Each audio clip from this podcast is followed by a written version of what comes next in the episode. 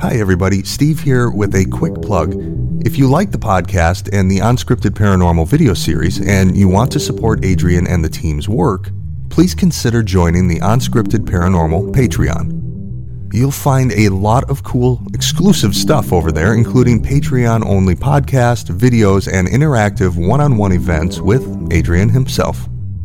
It's a really inexpensive, easy way to support the team's work, and if you want even more access, there's a VIP tier where you can help pick future locations and stories to pursue, submit questions for Adrian and the team to ask during investigations, and even join Adrian for one on one events and other personal interactions.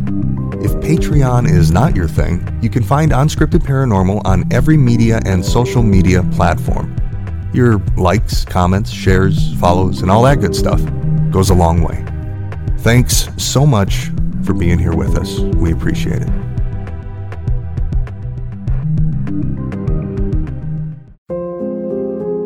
Welcome to the Unscripted Paranormal Podcast, featuring the International Paranormal Society and the work of author and psychic Adrian Lee. For more, visit unscriptedparanormal.com and find us on your favorite social media platform. Welcome to the Unscripted Paranormal Podcast, where we follow Adrian Lee and the International Paranormal Society on real investigations, never faked, manufactured, or embellished.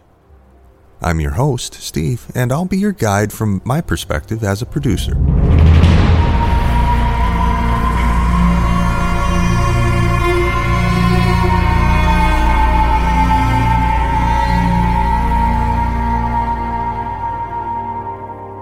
On this episode, I wanted to take a moment and share some of the things you'll hear over on the Unscripted Paranormal Patreon. If you listen to this podcast, you're already well aware that Patreon support helps us continue to create both video and podcast episodes. We produce a more casual, conversational podcast exclusive to Patreon, as opposed to the investigation based podcast you get here. Usually, the Patreon podcasts are commandeered by Adrian Lee with myself and members of the International Paranormal Society mixed in. We have a great time, and I just wanted to share some of that with you in what I'd call, I don't know, highlight format, I guess. Let's jump right into this with Adrian and one of my favorite conversations. It's about animal spirits. There's an entire podcast devoted to this over on Patreon. But here's a snippet from that where Adrian describes a couple experiences, including where he captured the figure of a ghost dog on thermal camera.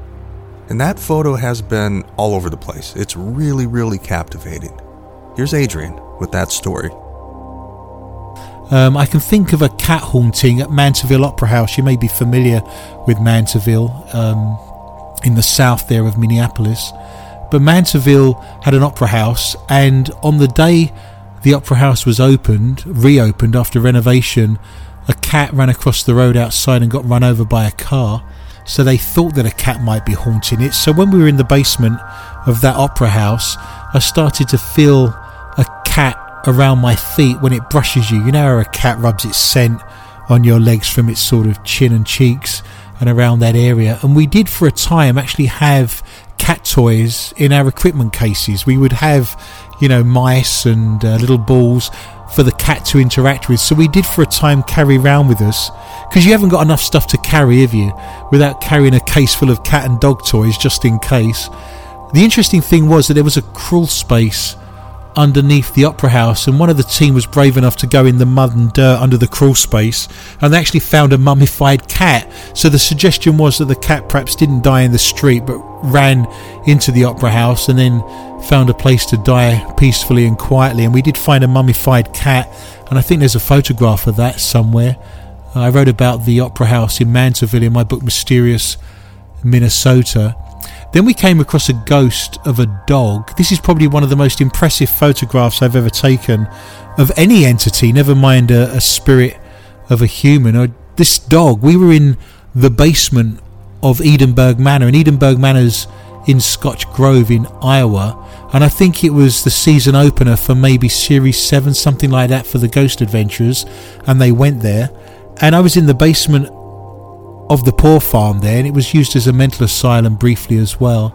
And Scott, my team leader, who's based up in Duluth, was sat in the laundry room, and I had a thermal imaging camera running, and we were doing that initial 10 minutes of silence just to uh, acclimatise ourselves to the to the light and the dark and the conditions.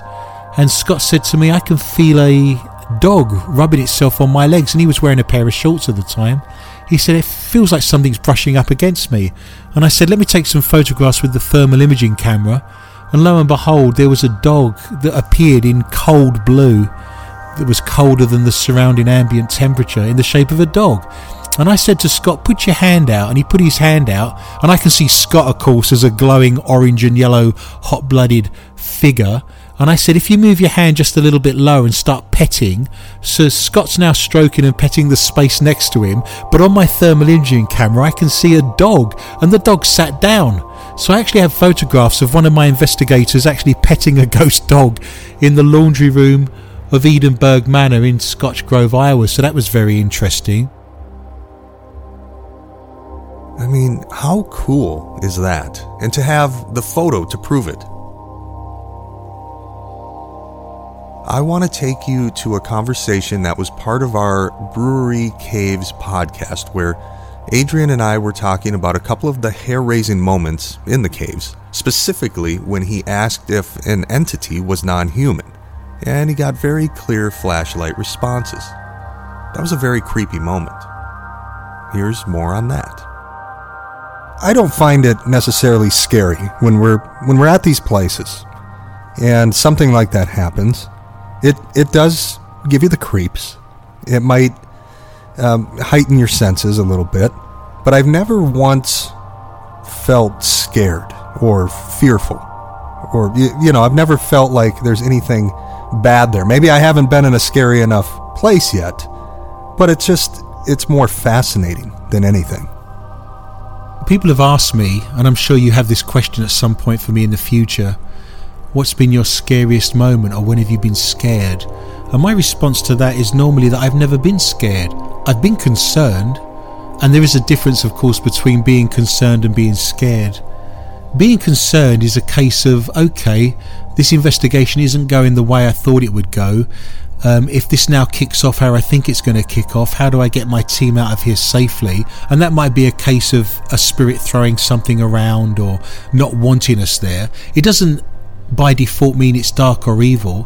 For example, when I've investigated Fort Snelling here in Minneapolis, I'm very much aware that I'm British, and when I walk through the gates of Fort Snelling, that fort was built in 1821 to keep the Brits from coming back down from Canada and retaking the Americas. So if it's full of soldiers from the 1820s that are believing that Britain is the enemy, and I go walking in there with a British accent, my response from them is going to be contextual in terms of history. So because things are happening doesn't mean it's dark and evil.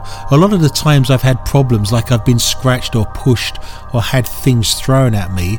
You've got to remember we're investigating very recidivist areas. I've been in Jesse James farmhouse in Missouri. You know, I've spoken to Cole Younger. I've been at the graveside of the Birdman of Alcatraz. I've spoken to Lizzie Borden. They've done some very dark and difficult things.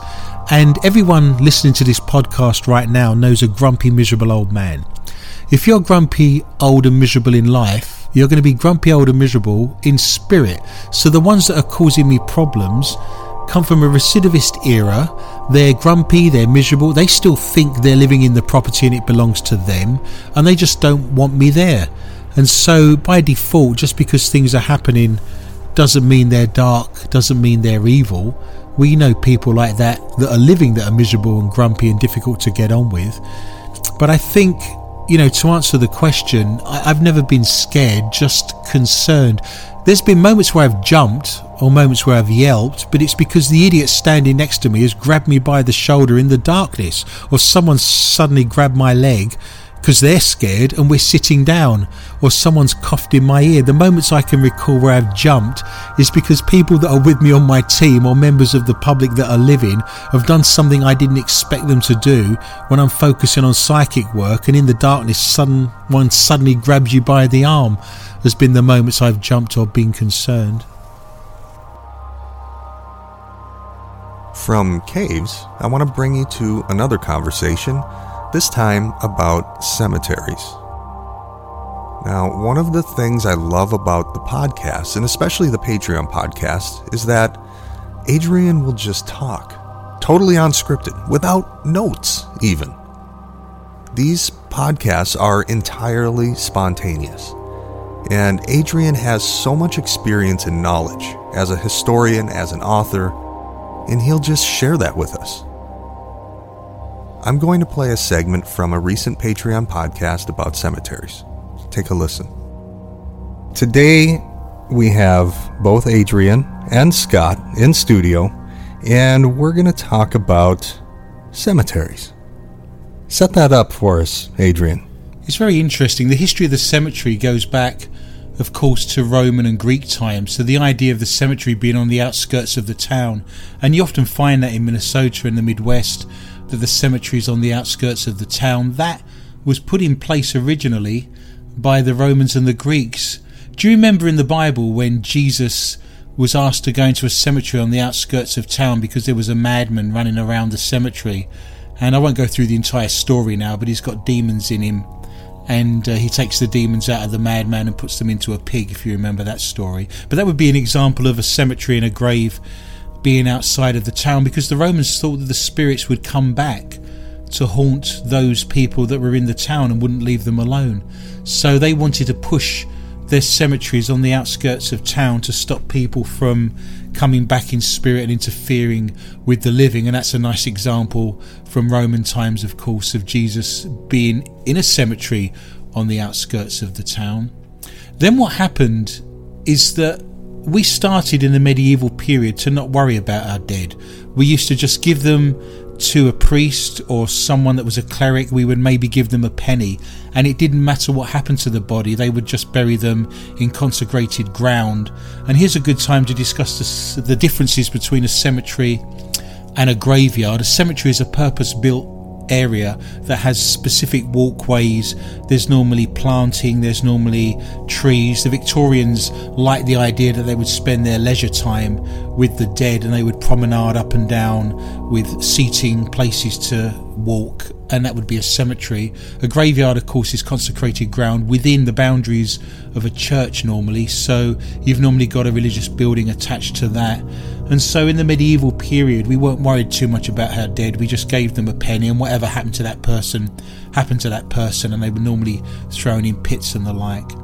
What started to happen getting towards the Industrial Revolution and the early Victorian period is that people then wanted to delineate themselves from the poor. So if you'd made yourself a little bit of money in the textiles trade, in the lumber trade, or anything else, and you elevated yourself into the middle classes, for example, you didn't want to be buried with working class people. So then you paid to have a fantastic mausoleum, you paid to have a fabulous um, gravestone and you would have a family plot, and that delineated you, and you'd have a, a, a nice barrier around that. You may have seen the fencing and the ironwork you have in these types of cemeteries. So we started to get towards the idea of of commemorating the dead. What took place in the Victorian period is bodies started to break the surface of the cemetery or the graveyard because graveyards are very small areas and of course the bodies started to break the surface. If you're just paying someone to throw them in a pit you're then starting to poison the water table and they genuinely believed that cholera was caused by smells back in the day and uh, miasma and poison air and poisoned night air. So cemeteries were purposely built just to try and take care of all the bodies piling up and the stench and everything else. So we're now getting to a period where we have cemeteries built on the outskirts of town, partly due to tradition from the Romans, but partly due to the fact that we don't want to poison the water supply. And this is where we find ourselves now. So when we investigate across the Midwest, and there's graves going back to the 1850s, 1860s, they're taking on board all the traditions that have been laid in place from the Romans, the Greeks, the medieval period, all the way through to the Victorians, and we're seeing a reflection of that. So we've done some interesting investigations. Cemeteries are a great place to investigate because everything is how it was and how the artists and the sculptures wanted it back in the day. Everything else in the town has been demolished, rebuilt, but the cemetery remains in a vacuum. It's historically important because it's all still there exactly how they wanted it, with nothing bulldozed down, nothing added, nothing stripped away. So it's the only place in the town that still remains untouched by the hammer of modernity, and so that makes it useful as a historian to visit and to look at what our ancestors thought of death and how they went about representing everything on those gravestones in terms of symbolism and the like. So it's interesting, even if we're not doing paranormal investigations, to see the history, the artwork, and everything that's there. And today, quite recently, today, before lunch, we went out and visited a cemetery, as we like to do.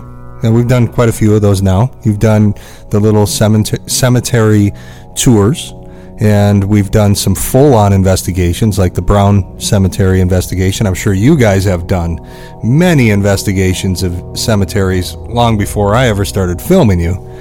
Are there any that stand out to you as being really special? Either of you guys?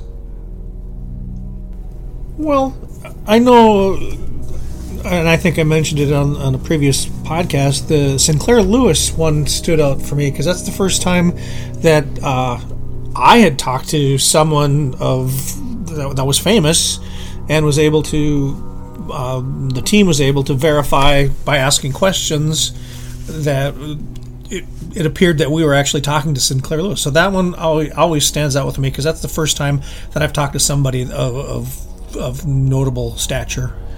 I always go back to a story. When I first started investigating in Britain many, many decades ago, we did an investigation and we are out in the countryside and we we're in a medieval church cemetery graveyard and we're wandering around late at night, one, two o'clock in the morning, and I've got a laser thermometer in my hand, which is a fairly normal piece of kit to be carrying around. And we're in amongst the gravestones, wandering around with all this kit and then suddenly a little red dot appeared on my chest. And I looked down and I wondered what it was and I'm trying to rub it away. And then another red dot appeared and then another red dot and a SWAT team had arrived and they had laser guided um, scopes and we were under observation and we had a SWAT team with live ammunition pointed at us and the police asked us what we were doing, so it was quite a scary moment to be holding what looks like a gun, which is a thermal laser thermometer, and uh, having all this uh, action take place. And you've got to remember that in Britain, our police officers don't carry guns, so this was a specific SWAT team that was put out. So we must have been tracked, we must have been filmed, they must have seen us there. Um, so, quite a scary moment in a cemetery. What happened? And what I failed to realise is that the Prime Minister of Britain has a country residence called Chequers, almost like back in the day the President had Camp David, and of course Trump would go off to Mar a Lago and so forth. So the Prime Minister gets a country residence called Chequers. And what I didn't realise is that church was in the grounds of that particular residency, and the Prime Minister was in at the time. So there's us bumbling around in the dark in a cemetery within the grounds of the Prime Minister's residency, and, and suddenly a SWAT team was called out. So once we explained it, everyone was laughing, and then I went and changed my underwear. Um, but one of the interesting things as well, not necessarily an investigation that sticks in my mind, but just one of the most amazing cemeteries I've ever been to. If you look this up, I would think that you should go and visit Highgate Cemetery in North London. Highgate Cemetery is the most incredible cemetery you'll ever go to. It's almost like a set. When you're walking around it, it's like a film set and it reminds you of Disneyland. It's one of those places where you have all the ivy growing up, you've got statues, you've got angels pointing to their heavens. They have a section that's an Egyptology section, and you walk around and it's like being in Egypt with pyramids and hieroglyphs. They have all the mausoleums, They have all of the buildings with the uh, coffins stacked up in them, the crypts. It's an amazing place. So even if you just research that, it's Highgate Cemetery in North London, and that's a stunning, stunning cemetery. And they do tours of that. There's a lot of famous people buried in that cemetery. Uh, Michael Faraday is in there, and he's the guy that first established um, electricity and made it a, a viable thing back in the day. He was on a banknote in Britain as the founder or the uh, discoverer of electricity, if you like. So there's a lot of famous and uh, influential people. Karl Marx is buried in that cemetery if you're into your politics and history as well. Many, many others, but an interesting place to look at and an interesting place to, to research.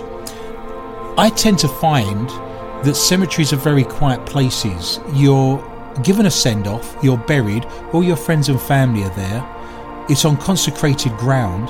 The reason we have activity in cemeteries is because we ask for them. We specifically say, Will you come through and talk to us here? I don't think for one minute, for example, that when we spoke to Johnny Cash at his graveside in Tennessee, Nashville, that he's hanging out there 24 7. He happened to come through because we asked for him, and then he arrives and we chat to him. So, cemeteries for me, and you can chip in, Scott, as well, tend to be very quiet for me, and there's not a lot going on there. If you have if you imagine that's consecrated ground, you're never going to have trouble with a demonic entity or any darkness in your life because the moment you've gone onto consecrated ground and it's blessed, uh, they shouldn't be able to follow you in there. So they should be peaceful, they should be quiet because nothing dark, in theory, should ever come out of a cemetery or wander into a cemetery because it's blessed, consecrated ground, if that makes sense. Another thing we often talk about when we're here in studio are theories about Sasquatch. And I'm well aware that when we get into the cryptozoology conversations, it can be kind of polarizing. I don't think it's very common practice for a paranormal team, or a psychic for that matter, to be searching for Bigfoot. I've seen Bigfoot researchers completely turned off by these methodologies, almost to the point of being offended that we're out there treating Bigfoot as a spiritual being. And on the flip side, I've sensed some apprehension from people who may be interested in the team's paranormal work, but when they hear Bigfoot, I can almost feel their sigh, like, come on, what are you doing? But to be fair, when I started producing Adrian and the team's work, it all started because we were working on some Bigfoot material, oddly enough. So we have this ongoing search or investigation. Every few weeks, we head into the Minnesota River Valley wilderness where Bigfoot sightings have been reported, and we do some investigative work. Every time we've been out there with the equipment, we've had very compelling results most of which have not been published yet as we're assembling a deeper body of work. But it is fascinating. Adrian and the team believe that there is a spiritual or multidimensional aspect to the Bigfoot phenomenon, and they have some incredible evidence to back this up.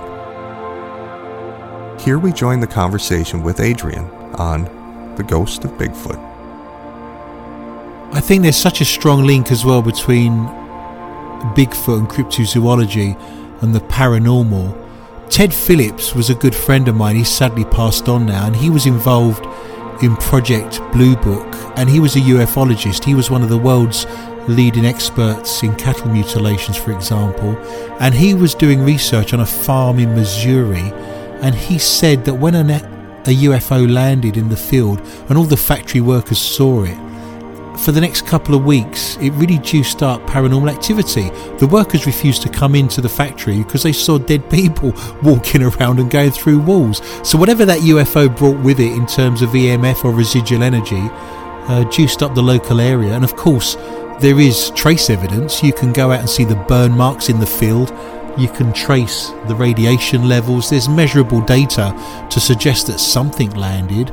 But one of the things he presented to me was that he'd started seeing um, hominids. He started seeing cryptozoological creatures like Bigfoot in the local area, and his theory was that some of these UFOs were using portals, using windows, using wormholes to go from galaxy to galaxy, and then random creatures from other places and other dimensions were suddenly spat out into the woods in Missouri in the same way that there was a cow chewing cud minding its own business that suddenly looks up.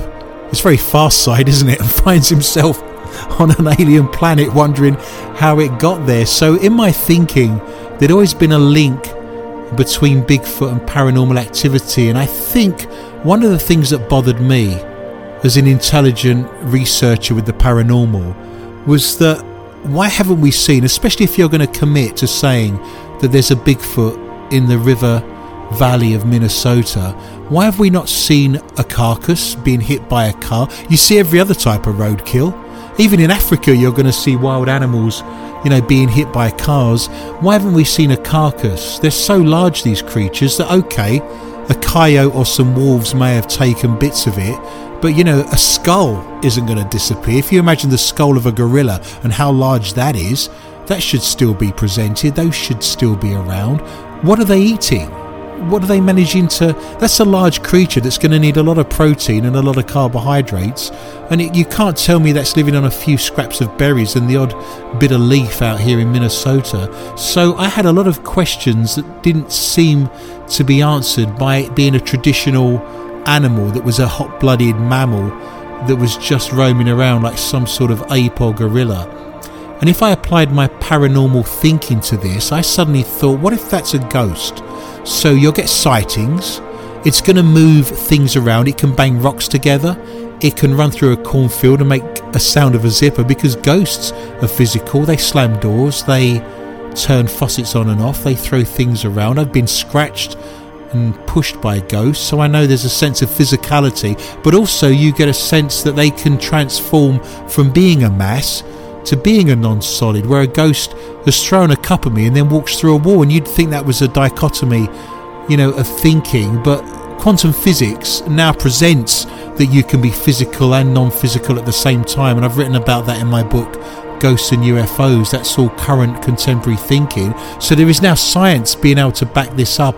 And I'm now considering the fact that the ghost of a creature wouldn't leave roadkill. The ghost of a creature doesn't need to eat. When our ancestors, our grandparents have passed and deceased, they don't have to worry about food anymore, they're just an energy. A lot of spirits I've spoken to have told me how much they miss food. When I spoke to Buddy Holly at the crash site in Iowa, in Clearwater, he told me he missed hot dogs. John Wayne, when I spoke to him at his childhood home, told me he missed beer. A lot of spirits say they miss the physical aspects of life. So all of a sudden, a lot of the problems I had with Bigfoot in terms of a limited habitat was suddenly resolved by the idea that that could be the ghost of a Neanderthal man, that could be the ghost of a creature we haven't come across yet that could be from another time, another dimension. If that was Neanderthal man or any other kind of Neolithic man, why couldn't that be the ghost of that? And then all of those things that you would attach to a ghost answer all of the questions I had that made me think that wasn't a physical beast or wasn't capable of happening in a small habitat like Sueur. Well, let let me play devil's advocate. The the physical the physical things, the physical evidence. You've got footprints, you've got tracks, you've got structures. A lot of times, strange structures out in the woods that, uh, you know, would be almost impossible for, for a human to create. You've got stones being thrown. You've got howls. Smells. You've got smells. You, you've got all these things that are they're they're physical attributes, physical things. How do we explain that somehow? How do we wrap our head around that if these things are, like you said, possibly ghosts? Let me apply every piece of uh, evidence I've found with ghosts and hauntings over the last 25 years to that statement. Um, I lived in a house in Sauk Centre that was by the lake, and I woke up several mornings and saw child's footprints through the house, wet child's footprints, as if a child had just come out of the lake and walked through the wooden floor. So I've experienced ghosts leaving footprints behind. And a lot of people that experience hauntings say they've heard footsteps going up the stairs or in the hallway. So that's a common occurrence that's labelled and attached to ghosts. Ghosts bang things together, they make noise, they slam doors they move things around, they turn your light switches on and off. So there is a physicality where ghosts do make noise. A lot of people say in the middle of the night, I suddenly heard that happen, and it's never happened before, and I don't know how my book got across the room or how that door slammed, for example. Smells as something that ghosts leave behind. I mentioned in previous podcasts the smell of granddad's pipe or grandmother's perfume or a cookies being baked, for example, and even bad smells. There's been lots of experiments undertaken going back to Benjamin Franklin. Benjamin Franklin, when he was doing his experiments with lightning, said that when there was a big electrical discharge, the oxygenated uh, oxidized air around him smelt like sulfur. So he equated, and science has proven this, that large electrical outbursts discharges create sulphurous smells. So when you read in the Bible about thunder and lightning and brimstone and lightning, you know, lightning and brimstone and sulphur seem to go together throughout history as well, for example. So I can understand that they would bring smells with them, and especially if they're bad smells like a skunk ape. And I've been led to believe that when you smell a Bigfoot, they're not pleasant to smell, very musky. You mentioned the howling. I mean, the classic Dickensian ghost is howling, you know, when he gets visited by the ghost of Christmas present and Christmas past. Howling and ghosts is a common occurrence. So, everything you've brought up there, I can apply to ghosts and a cultural history of ghosts going throughout mankind and what we experience stereotypically and what gets reported to me and what I found on my investigations. What a fun discussion. We talk a lot about Bigfoot, and it's always very interesting. I hope you enjoyed some of these snippets from our Patreon exclusive podcasts. And we do produce about twice as many podcasts on Patreon as we do here publicly. And of course, they are very different. If you like the more casual conversational podcast, please find us there. We have a $5 option that gives you access to every podcast we produce and a lot more. Thank you again for listening here on Patreon and, of course, watching our video episodes on YouTube. Your viewership, listenership, and support means the world to us. Hello, my name is Adrian Lee. Thank you for listening to our podcast. My books are available on Amazon and across all good bookshops. You can also find us at our events and expos where I can sign them for you.